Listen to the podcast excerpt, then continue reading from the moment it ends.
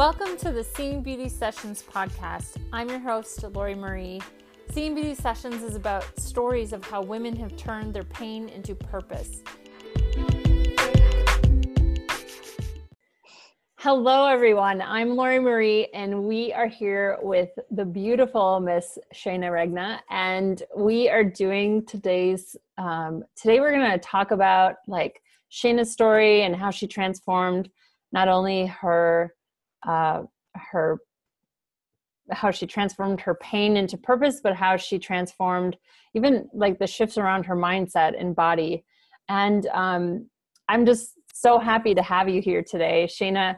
Um, welcome to Seeing Beauty Sessions. Thank you so much, Lori. I am beyond thrilled to be here talking with you. And I'm so excited about your mission and um, this this current project you're working on. I'm really excited to be a part of it.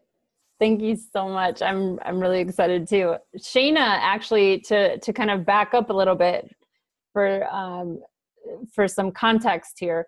Shayna, I met her long time ago, like back in like 2005 or 2006. I don't remember exactly, but she um, I was doing a project at the time and I was looking for pinup models, and Shayna was brave enough to volunteer. And then later, um, she was one of the people that took part in my Seeing uh, the Beauty of Women project that I did back in 2007.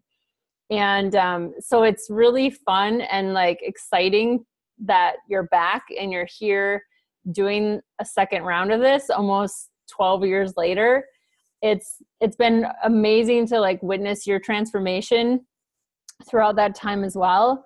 Um, i consider shayna not only a spiritual running buddy but a, a, dear friend. She was also a second shooter of mine back in the day and um, so it's really i'm really excited to have you here and um, to be kicking off this this project with you here Likewise. Oh my goodness. Yes, the um, the project you did in 2007 really left such a huge impression on me to walk into a room full of these amazing photographs of women of all different ages just has stuck with me to this day. And uh, yeah, I've come, you know, uh, been on a journey since then for sure. And I've been excited to have you along with me for that. And yeah, I can't wait to talk more about it. So exciting.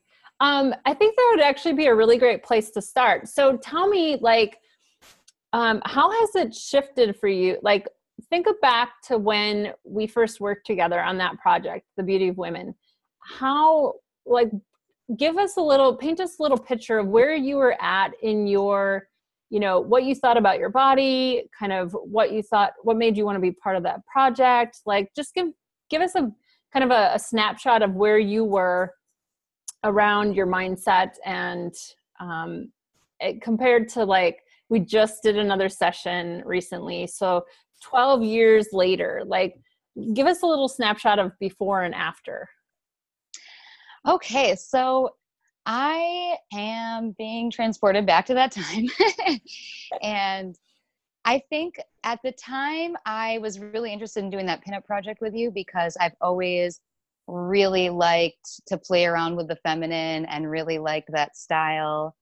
And I have noticed how that's transformed a little as of late. Um, but I had a much narrower idea of what I thought was beautiful and what kind of I was going for for myself in terms of ideal body and in terms of what I wanted to present to the world and how I felt my, about myself walking through the world. And so I've always been, you know, like I said, loving the feminine and really into that kind of old style pinup. So that's what drew me to the project at the time. And while I still appreciate that, um, I think my concept of beauty has really, really expanded. And I kind of see where some of the thoughts I used to have were uh, much more influenced by society and by the media and by the women in my life. And so, although I love, still love that old glamour and the humor that comes with the pinup and the burlesque kind of style, um, I just realized that it's so much broader now. And so, while I still like to play around with the feminine, my idea of what that is has really expanded.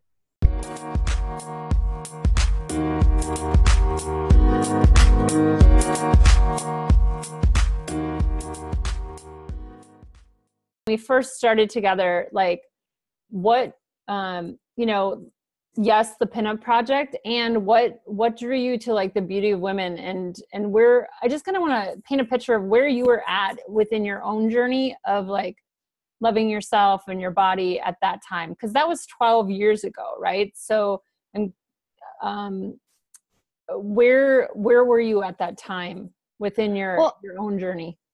I was back and forth. I remember doing that shoot with you and some others where sometimes i would feel comfortable with myself but as i said it was pretty narrow. I had to fit mm-hmm. in um, a certain range for myself to be acceptable. And if i my mindset or my body set was kind of outside of that um, i would be uncomfortable i would say you know maybe 10 to 15% of the time i felt comfortable and the rest i was pretty acutely self-conscious and mm-hmm. very um, overly worried about how i was per- being perceived by others mm-hmm. and i've always found it a lot easier to see the beauty in other people than in myself and like i said i'd get little glimpses of it in myself um, and sometimes I'd feel okay, but a lot of times I was really barraged with a lot of inner messages from myself that I wasn't quite fitting the mold I wanted to, or I had to adjust myself or play up this or play up that in order to do so. And the Beauty of Women project to me was really freeing because um, all the portraits were so beautiful. It didn't matter how old everyone was, what you know size they were, what what they looked like. It was done in such a such a way where that beauty really came through. And I believe it was around the same time I started my photographic journey, being a photographer myself. Mm-hmm. And I worked at a portrait studio that um, did all kinds of things and families and seniors and all that, but also focused on photographing women and what we called our sassy portraits at the time.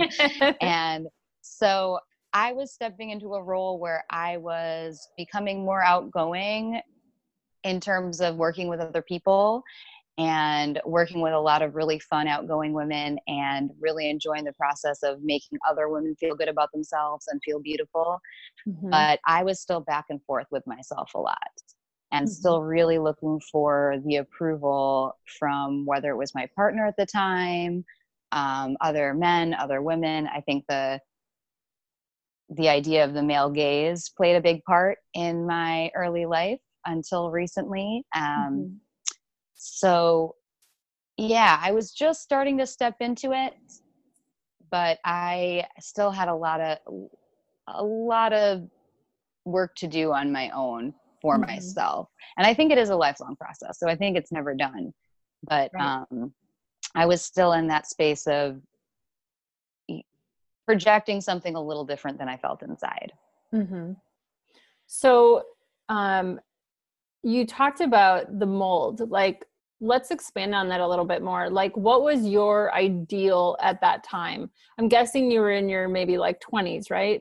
Mm-hmm. Early 20s yeah. Mm-hmm. um well, very traditionally feminine. You know, like I said, I really have always been drawn to that kind of pinup, old school Hollywood glamour. Mm-hmm. So, and like I said, I still find that very awesome. Um, but yeah, kind of that typical hourglass figure. Um, mm-hmm. I really, in my teenage years and uh, early adolescence, I really bought into a lot of the media, magazine images, that kind of thing.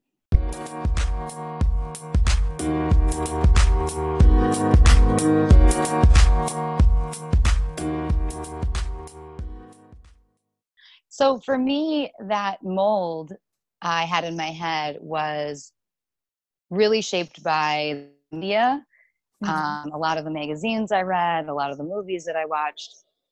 And also, even though I still love the idea of pinups and old Hollywood glamour, um, just the more traditional aspects of that that traditional feminine presence, that traditional feminine role of an hourglass figure and symmetrical features and um, dressing the part.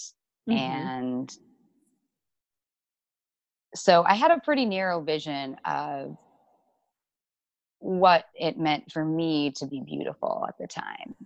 Mm-hmm. And did you, I know for myself, when I was that age, I had like this ideal number I needed to hit.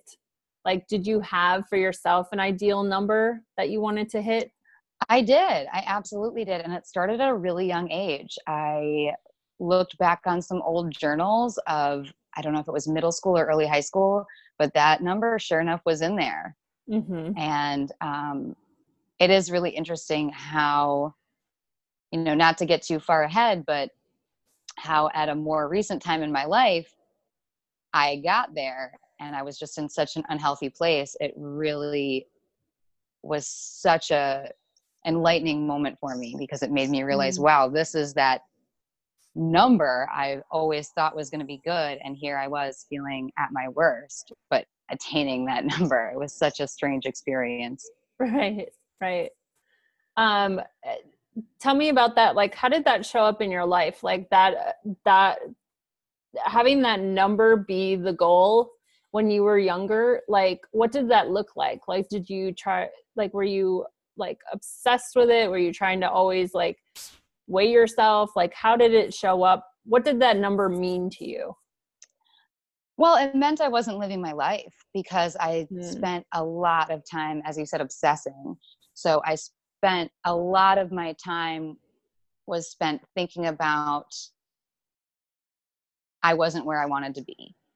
Or um, I've also had issues with food throughout my life at various points. And so I spent so much time obsessing about what I was or wasn't eating, or, mm. you know, not being at that number. If I was too far above that number, I was having a bad day. If I was closer to that number, I was having a good day. And in addition to the kind of obsession over weight and food, I was also pretty obsessed with what other how other people were perceiving me, which I now realize was not based in reality and just based on my own insecurities.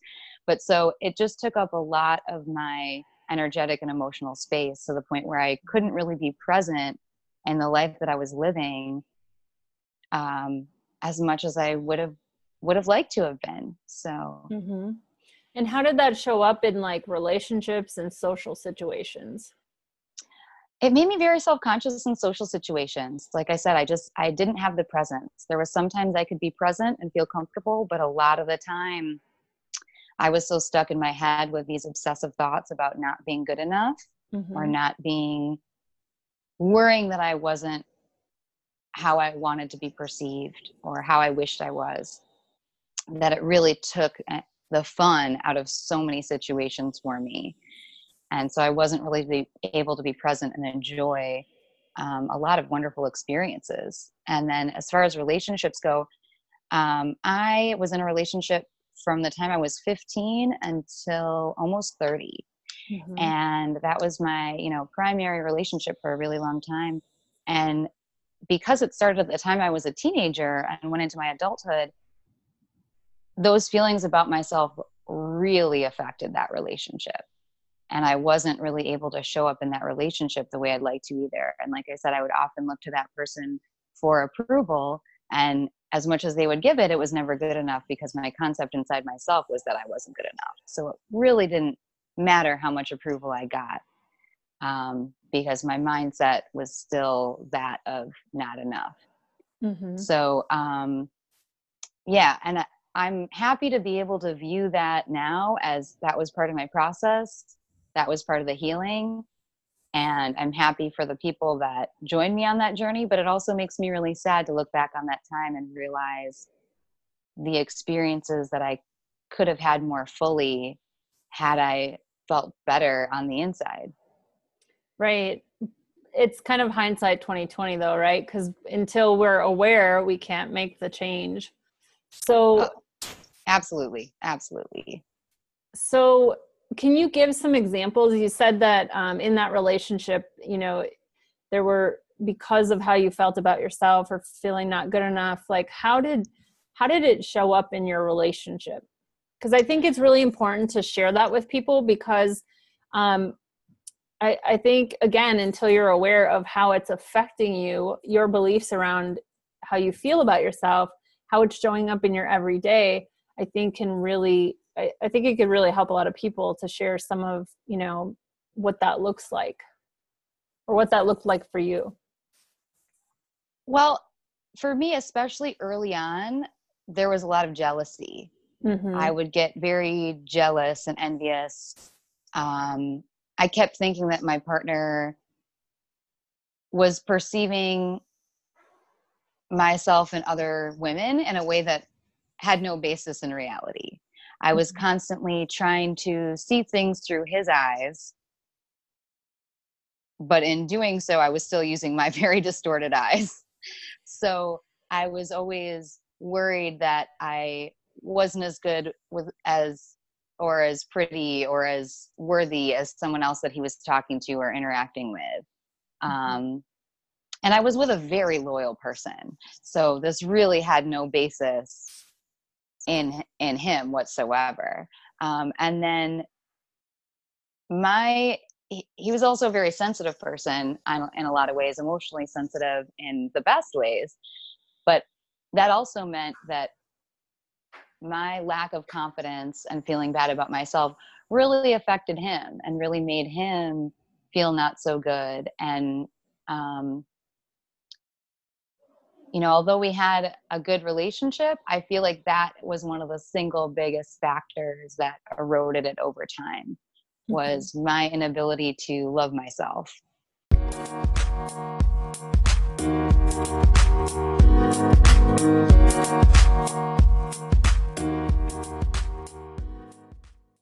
And my obsession with that in my own head prevented me from really connecting on the levels I needed to um, with that other person.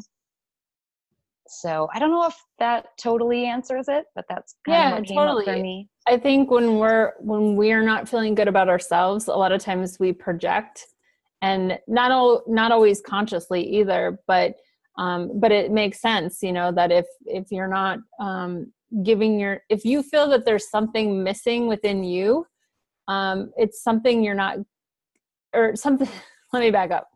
If there's something you feel you're not getting from your partner it's probably something you're missing within yourself right? And but we project it onto our partners. We blame our partners for something that we are not feeling right oh absolutely that hits the nail on the head and i think again one of those big factors in the dissolution of our relationship was my constant need for approval and mm. like I said, no matter how much approval someone gave me, it was never enough. It might sati- satiate me for the moment.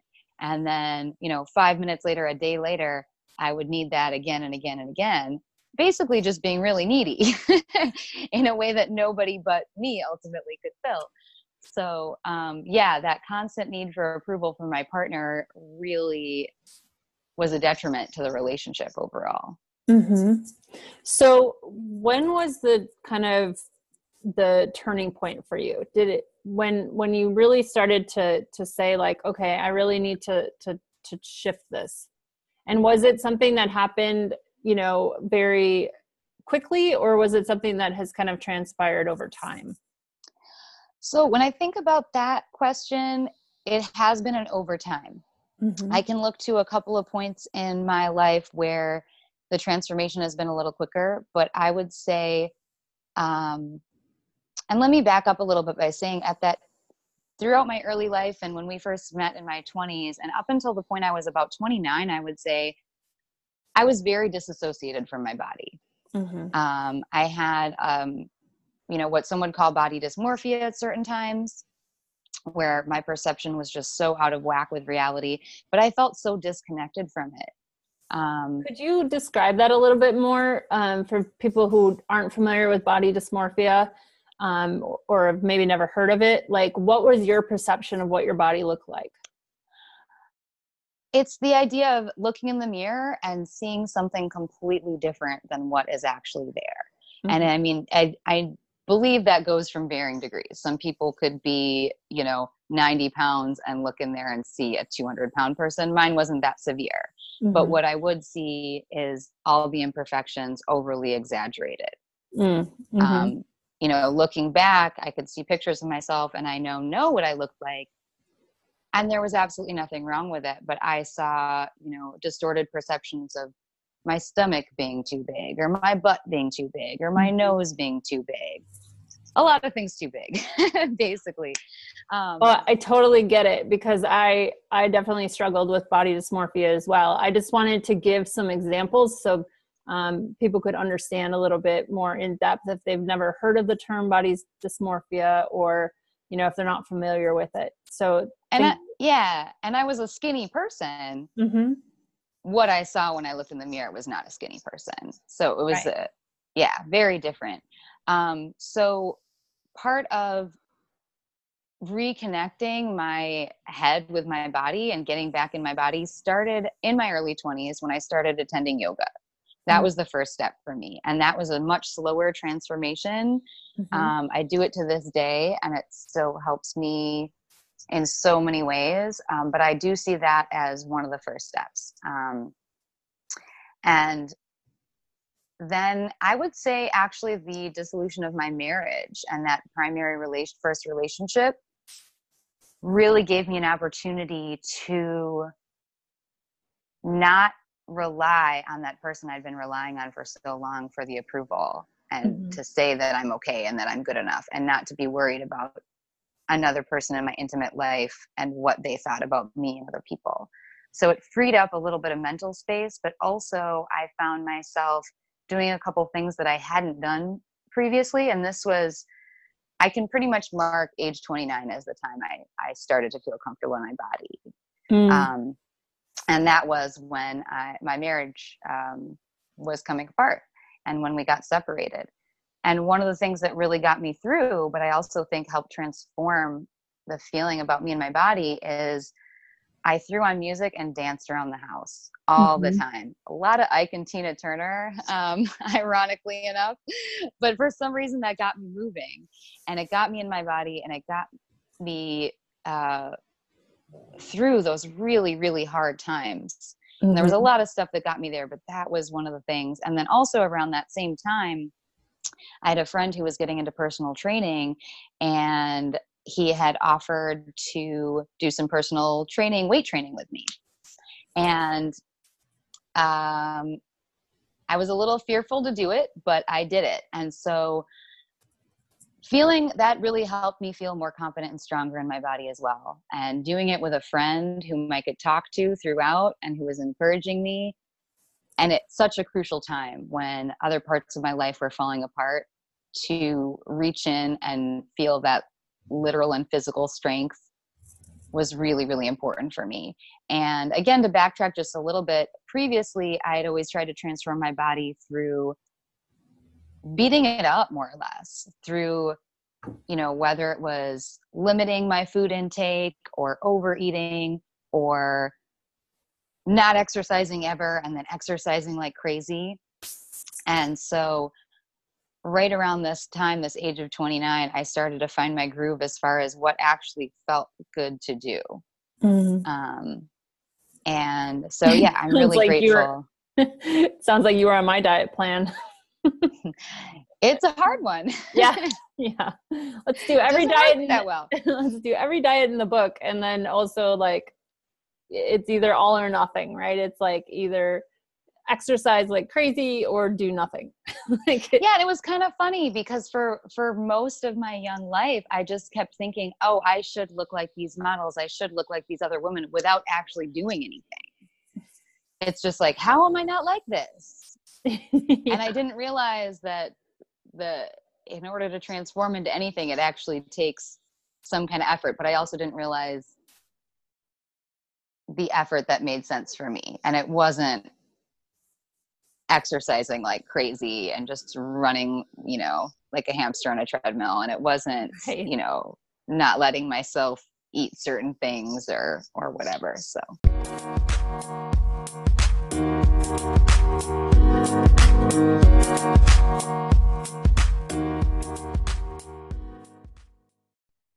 came to yoga in my early 20s and that started the transformation but it mm-hmm. was really a process you know then it was kind of like also in my early 20s you know kind of being more aware of how the women in my family thought about their bodies and realizing you know yeah. i don't want to be 80 and right trying to fit in the same damn dress you know? right. um, and then you know kind of the next stage the main like the dissolution of my marriage like mm-hmm. um really started me um kind of stopping looking for that that partner approval and then right. like i got into my body with movement in some other ways like dancing and weight training mm-hmm. and then when i got sick shortly thereafter from all the stress um you know that kind of transformed how i you know i thought i was taking care of myself but i really wasn't. Mm-hmm. and you know i found myself at my lowest weight which i that you know that had always been my like ideal weight. Where right. i was like yeah that's the weight i want to be as a teenager and i was there and i felt horrible yeah. you know? So yeah learning to take care of myself through sickness and like finding myself um loving my body and healthier through food and more yoga and mm-hmm. then there's like the then having lily like going through that transformation and then kind of now coming to terms like i said with my new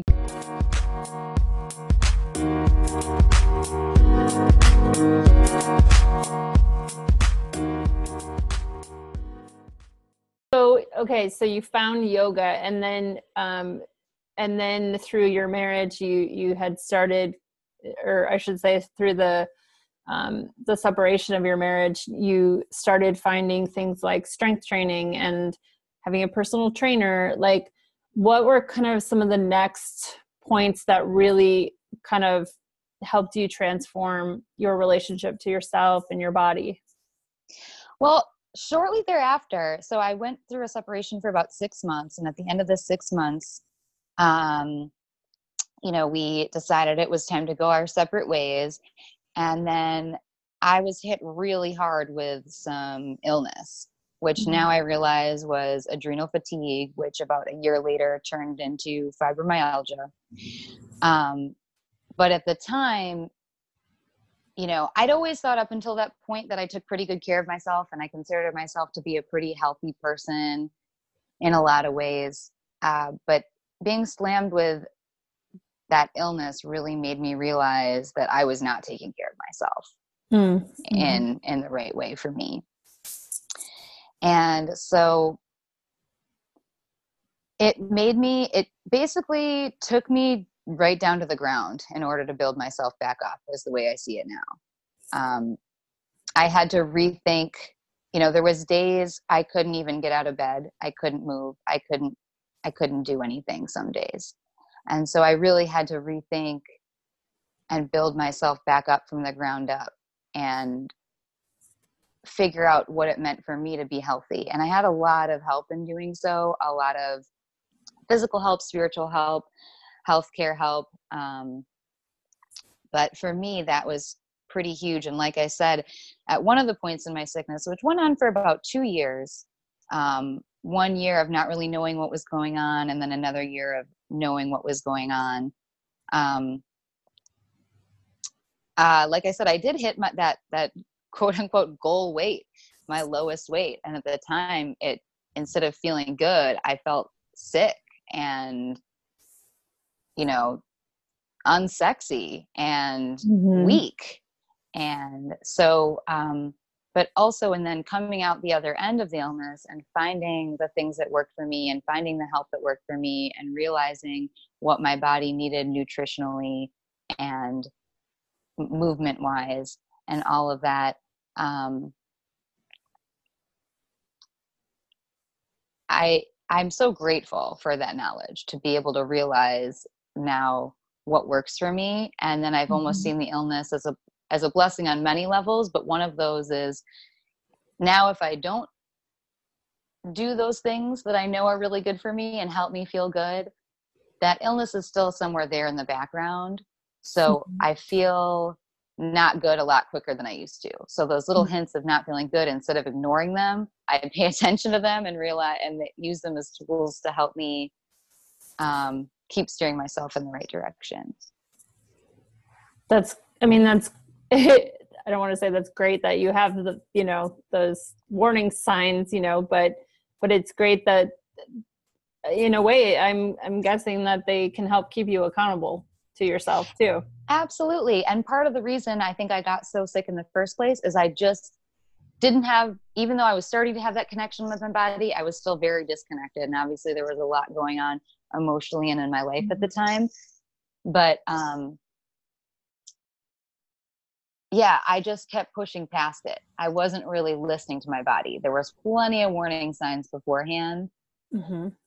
that I could have stopped and investigated a little bit more, but instead I ignored and just kept doing what I'd always been doing and threw myself headlong into some other things until I basically hit that wall of hey this comes first. Your your health comes first. And without that you're not going anywhere is right. the message I received loud and clear from my body.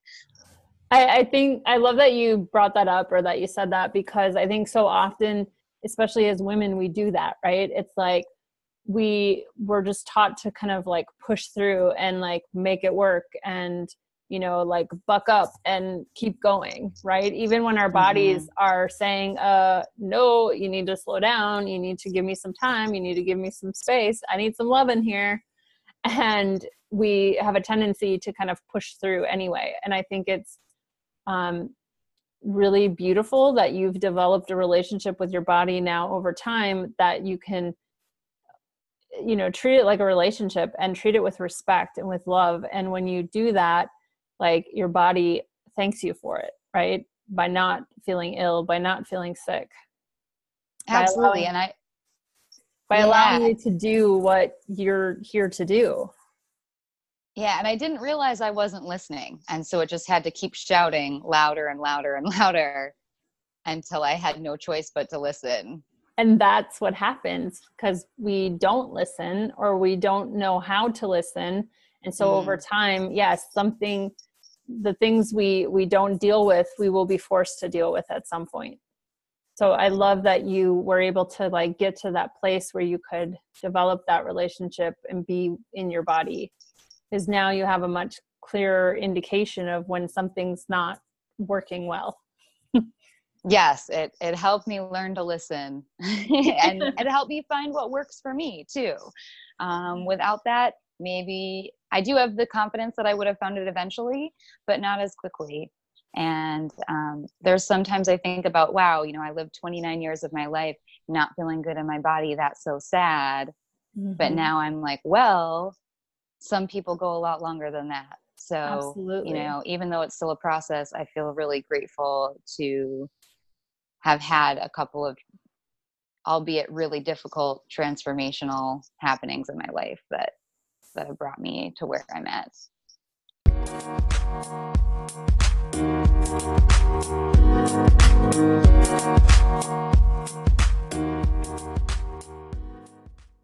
Um, I want to kind of go into a little bit because I think it's so important. I know uh, for myself, this was I was hugely influenced by watching my mom growing up too, and and that's not to say like it's her fault or I'm blaming or anything like that, but like you know she was doing the best she could with where she was at and whatnot and it was the 80s and there was a lot of emphasis on quick meals processed food um, a lot of dieting and exercise and a lot of what i picked up was that message to me was like to always be focused on your weight always be on the scale always be dieting.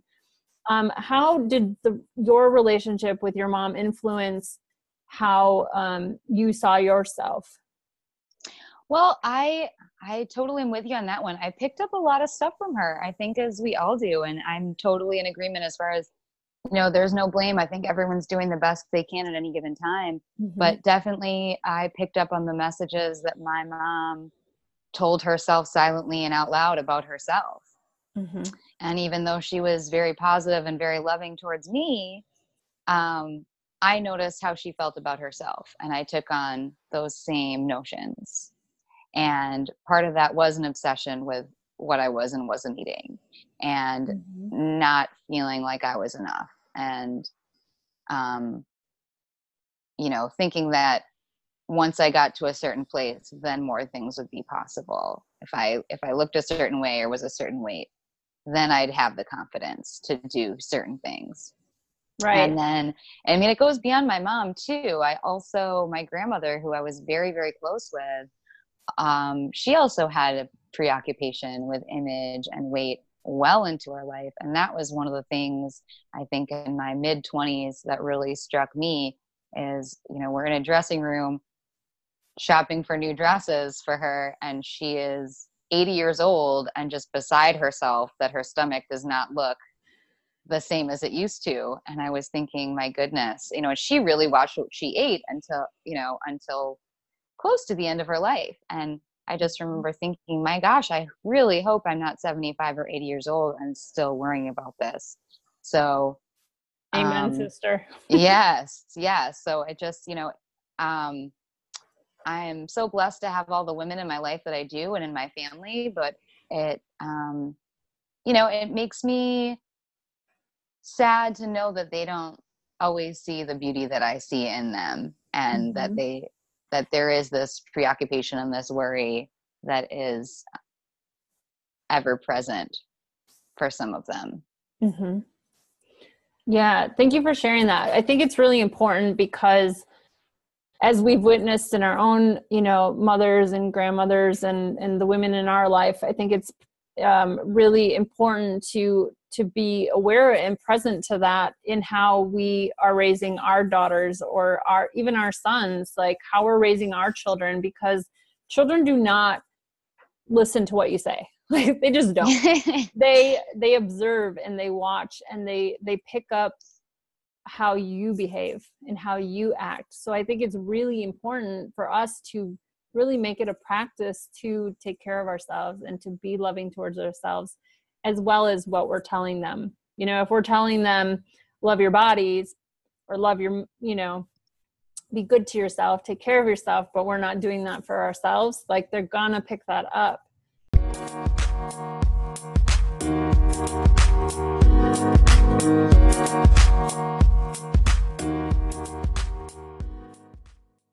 I totally agree. And I think part of the issue that I struggled with is not only did I have all these other messages coming in, not from family and from my internal dialogue, but I don't feel like I was really shown a counterpoint to those messages that I was mm-hmm. getting very early on. So um, it still stands to show how it's going to turn out with my daughter, but my mission is to provide that counterpoint because I feel like we're all going to get these messages um, from various places. But for me, I just felt like I didn't have anything telling me any different. So I internalized those in a really, really strong way that mm-hmm. ended up affecting me for longer than I would have liked it to. But now um, I've had that experience and I'm it makes me happy to be able to share it and talk about it because I know I'm not the only one who has felt the way that I felt. Let's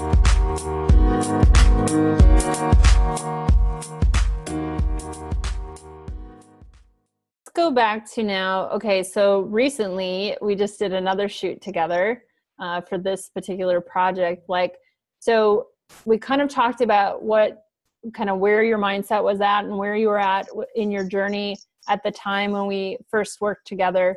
Now, like, what was this last session like for you? And in regards to like your transformation with how you feel about yourself and your body that makes me so happy because it's the first time I felt really good doing a shoot like that. It's the first time I felt fully confident. And so we did that pinup shoot way back when, but then I know we did a couple of other shoots together as well. One just mm-hmm. before I got married, and then one a handful of years after that mm-hmm. and um, they were both kind of body shoots. And you know i um, was showing my body in various ways and they were beautiful pictures. But again uh, it took me a couple of years to realize it. I liked the pictures immediately because they were beautiful but at the time they were taken all i had for myself was judgment Mm-hmm. And I remember being photographed and worrying about what my stomach was doing or worrying about what my thighs were doing mm-hmm. or not being sure about my smile or my face or what have you. Mm-hmm. And so um, it was really, really cool to realize that that has dissipated a little bit for me. And it was really fun to do a shoot. And the shoots I did when I wasn't feeling so great were also great and good confidence boosters. Right. But I just know how I felt at the time they were being taken, and I didn't feel that great, to be mm-hmm. honest. Mm-hmm. And so it was really healing and really wonderful for me to do another one when I feel a lot different about my body. Mm-hmm. And what has changed since, like, so I know we did a, for those of you, um, you know, who aren't sure what we're talking about here, like, um, we did a shoot recently for, for this project, the Seeing Beauty Sessions. And then there was a project we did, I don't know if it was about four years ago, um, where I photographed Shayna on a farm with chickens. and it was a super fun shoot. But um, but this is what she's talking about that that um, during that shoot, you know, she was still having some judgment around her body. So four years ago, you know, it's still a long, you know, quite a quite a while. So like I know because you know I know you that you went through, you know, having a baby and um, how has and then now to you know she's going to be too soon like mm-hmm. how has how has that impacted the way that you see your body like going through pregnancy and and having your daughter? Like how has that impacted the way that you now look at yourself and your body? Well uh it definitely has.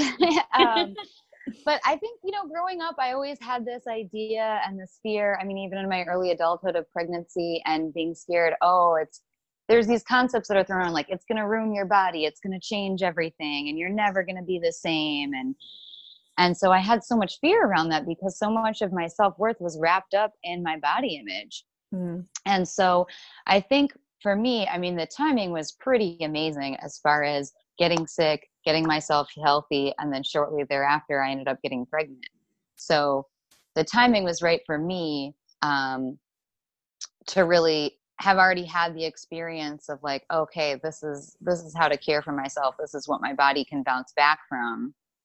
Um and then i also being pregnant was transformational for me because i realized it doesn't have to be any of these preconceived ideas that we have about pregnancy or aging or motherhood. Um i felt and this isn't to say everyone feels this way but i felt really good about it. Um, i was in a good place with it and you know was realized that if i was being good to myself and doing the things that continue to keep me healthy as far as for me that was yoga and continuing um, the diet that helped my fibromyalgia so much mm-hmm. um, that i could feel good at any point you know i had a little bit of sickness in my early pregnancy and and everything like that but it um, you know continuing to care myself take care of myself through that um, transform my ideas around what that pregnancy could be and then as far as you know seeing my body in a different way and i know i've heard a lot of people say this but it really does transform or allows for the opportunity for the mind to be transformed around the idea from body being for you know other people's viewing or whatever as just a really functional thing mm-hmm. and a mm-hmm. really beautiful thing so it did the sickness made me realize the strength of my own body and so did having my little girl. Mm. and then um, you know i just view my body differently you know like my breasts instead of being like oh you know that's that's for someone else's pleasure. Like that's just to be sexy. It's like no they serve a purpose. Mm-hmm. you know i don't mind you know breastfeeding in front of other people or something like that. I just have a totally different view of certain parts of my body Right. Um, it's still mine, but it's like, hey, it's okay. It's also, oh, that's the real purpose of a breast. Okay, great. um, so it's clarified that a little bit. And then, yeah, my body has definitely changed, um, you know, with the breastfeeding and everything like that. So that's been a little bit of an adjustment, which I'm happy to say has gone a little smoother than previous body changes for me. But it also took some time to wrap my head around like, okay, this is a different transformation of my body. And then in having my daughter, it also made me think about even before I knew I was going to have her, I just had had conversations with my future daughter in my head hmm. about pertinent life things.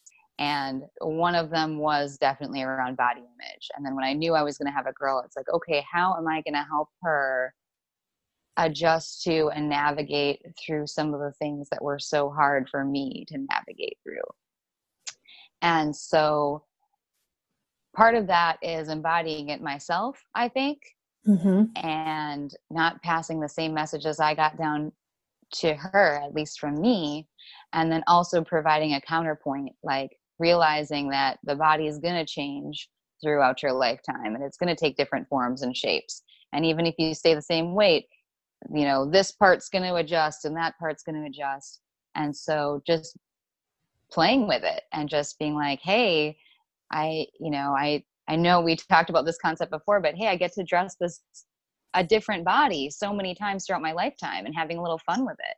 Right um, how do i want to express it? Yeah. How do i want to yeah. wear it? Uh, exactly. Uh, i love that yeah. Um, actually just the other day on facebook there was this awesome article about women with gray hair and i was thinking like ooh like what what like celebrity has like gray hair like i would want when i get to be when i get to that stage you know? And it was fun to play with the idea of like ooh i want really white silvery hair like that's what i'm hoping for right? Or yeah. like just to kind of play around with like how do i want to express myself at every stage or every age? Because it is a new opportunity to you can in any moment choose to express yourself in whatever way you want as long as it's you. Absolutely. And just for me it's been really transformational to realize that that can change that it's not sol- a solid state of this is the ideal this is what i want this is what i'm always going to be. You know i was talking about that really feminine style i leaned towards earlier on. Mm-hmm. and while i still like it and appreciate appreciate it right now as a mom i'm feeling much more functional about everything you know i'm not going to wear like a silk blouse every day and some heels or something right. um, i can feel just as good in something more washable and yeah. um, you know like just realizing that that style changed and i recently got rid of you know a whole bunch of clothes that i love them but and they were beautiful but they just weren't me anymore and realizing that oh it's okay to change and then also being really inspired by like you said some some posts you saw on instagram or something like i really like to follow um i know we talked about this another time but those like advanced style and and mm-hmm. such like, like instagram accounts that really have expanded my mind as far as aging and beauty can be so many things. Right. And I think when I was younger, like I said, I had such a narrow idea of what that was going to be. And I thought, um, you know, motherhood and aging was going to take away from that beauty somehow. Right. And, and it's just another opportunity to express ourselves in a different way it doesn't mean that it it has to you know we have to start wearing mom jeans and like cutting our hair short right like and there's exactly. nothing wrong with that if that's what you want but like i think it's this preconceived idea that like once you hit a certain age like it's all over right like your beauty's gone and you're done for. And it's like yeah. Oh, there's so much beauty to be expressed at all ages all shapes all sizes. And it can look like whatever you want it to look like. Absolutely absolutely. And i've found so much inspiration and and just so much positivity in that idea. And then i've also had a lot of friends at all different ages who've shown me that that is entirely possible you know and i've really gotten rid of some of those really narrow ideas i had and really strong preconceived notions of what it what it's going to mean for me to to mature or go through different things in life. And um, just knowing that there's that flexibility there is so empowering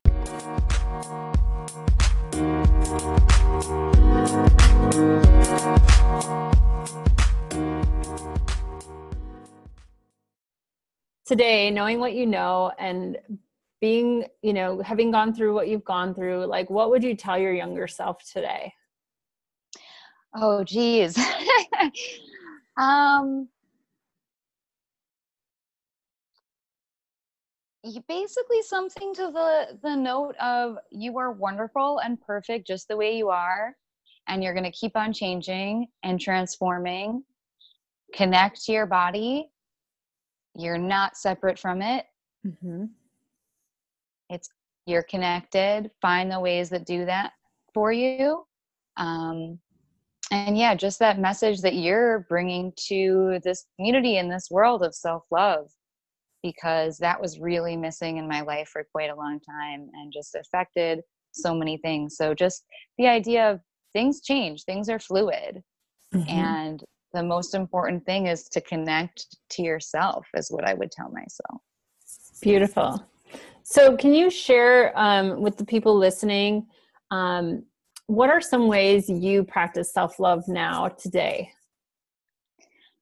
Well uh, i have to say you have helped me huge in that area Thank lori. you. thank you so much. I've done a lot of work with you um, and then it was some other things in my life like i said yoga etc um, one of the things that i know we talked about recently was just really checking in mm-hmm. with myself and just throughout the day and being like what how do i feel what do i need mm-hmm. and then allowing myself that um, for me it's you know the normal kind of things like rest and and eating foods that i know make me feel good mm-hmm and um, you know feed my body but also feed my you know what i need emotionally sometimes too and just realizing that mm-hmm. there's a balance between the two um, and for me it's self-love is really about compassion and forgiveness too mm. like i said mm. i could feel really bad about the time i spent hating my body and being uncomfortable and how it affected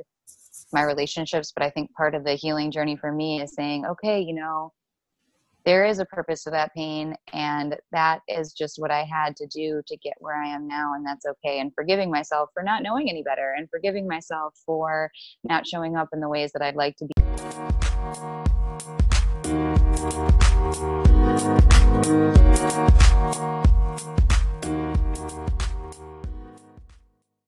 Now when i start to have unloving thoughts about myself or my body i try to have as much compassion as possible for that mm. and realize that they are feelings they will pass sometimes my thoughts are not always true and just um yeah treating myself with a little more love and like i said you've been instrumental in showing me some ways to do that and when i talked about counter messages before having some of those counter messages stored up. Um, mm. And that took a while for me to really put into practice. I'd hear them and I'd think, okay, easy enough. But then they really didn't become practice or second nature for a while. It takes a little while to build that up. Um, so just telling myself, I am enough. I am okay just as I am now. Mm-hmm. And um, yeah, just being kinder to myself, giving the kindness that I feel I can give others so easily to myself has been one of the hardest things, but also one of the most helpful things. Right. Well, it's been really beautiful to to be part of your journey and to support you in in your journey as well. And um I I just I just love you so much, girl oh, I love you too. I'm so grateful for you. I'm so happy to be doing this with you too. I am so grateful for you as well. Um, tell us now, okay, for those of you who don't know, Shayna is an amazing photographer and you definitely need to check out her work. And um, I will be posting the link somewhere here and you'll be able to check her out too. Um, and I'll have her share that too at the end of this this podcast. But um, tell me or share with us now how um, how having gone through your experience and kind of transforming your relationship to yourself how has that helped you in your photography business how has that um, you know how does that show up in your photography business now when you work with other people Well, first of all, thank you so much. That is so so nice of you. Um, yeah, I like I said, giving the same kind eyes and kindness to myself has been a little bit more of a journey. I've always, since the beginning of me taking pictures of other people, I've always really loved building their confidence and making them feel good about themselves. And so that's always been a part of the draw for me, and also their connection to themselves and to other people and capturing what that looks like. But me having spent so much time being so self conscious and overly aware and sensitive about um, my appearance and how I felt and how I looked, I try to use. I know other people sometimes feel the same way. So I try to make people feel as comfortable as possible, as confident as possible. And then I also know how I would like to be portrayed. You know, I like to be portrayed in the best light, but also be seen for who I am. So right. I really like to take that to my clients as well and, um, you know, make them feel comfortable, make them feel as confident as possible, and um, not force them to be anything other than themselves. Right. It's a beautiful gift. And I know, like, for myself too, like, photography was a big part of my healing journey too. So I totally relate to you on that.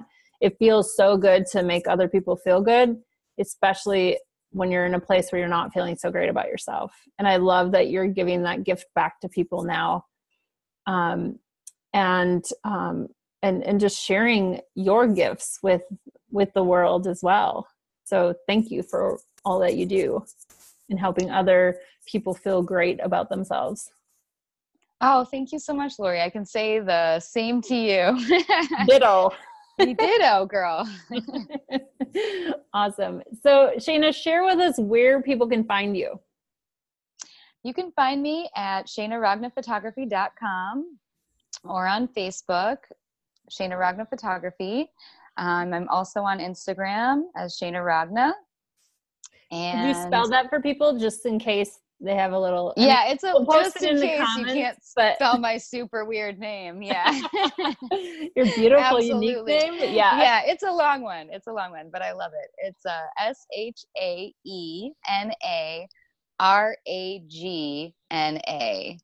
photography.com. Beautiful. Well, thank you so much for being here and for sharing your story and sharing your gifts. And I know you're going to impact so many people by having shared your story. And um, I'm just so grateful for you for being here and being willing to share um, how you've transformed your your pain into purpose. And um, yeah, I just love you. I love you too. It is truly my pleasure. Thank you so much for the opportunity. This has been super fun. awesome. If you would like to uh, be a guest on Seeing Beauty Sessions, be sure to check out our um, website at lauriemarie.com. You'll be able to find Shayna there. You'll be able to find uh, the podcast there. And um, I'm just so excited to share um, who you are with the world. And um, I wish you all the best, babe. Thank you. Thank you for giving me this opportunity, Lori. It's been a true pleasure. Yay.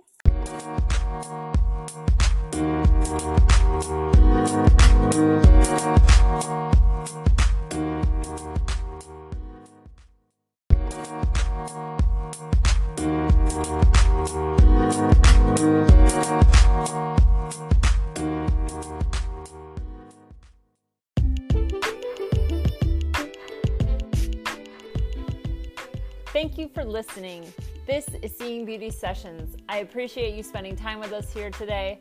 Your generosity and willingness to help spread the message of healing can happen in a few ways. If you feel inspired by the stories you've heard, please consider rating, sharing, or donating to help keep us going.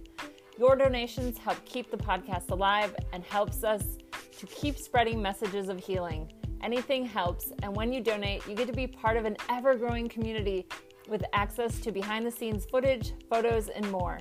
Be part of this incredible mission of healing and shifting the way we see beauty.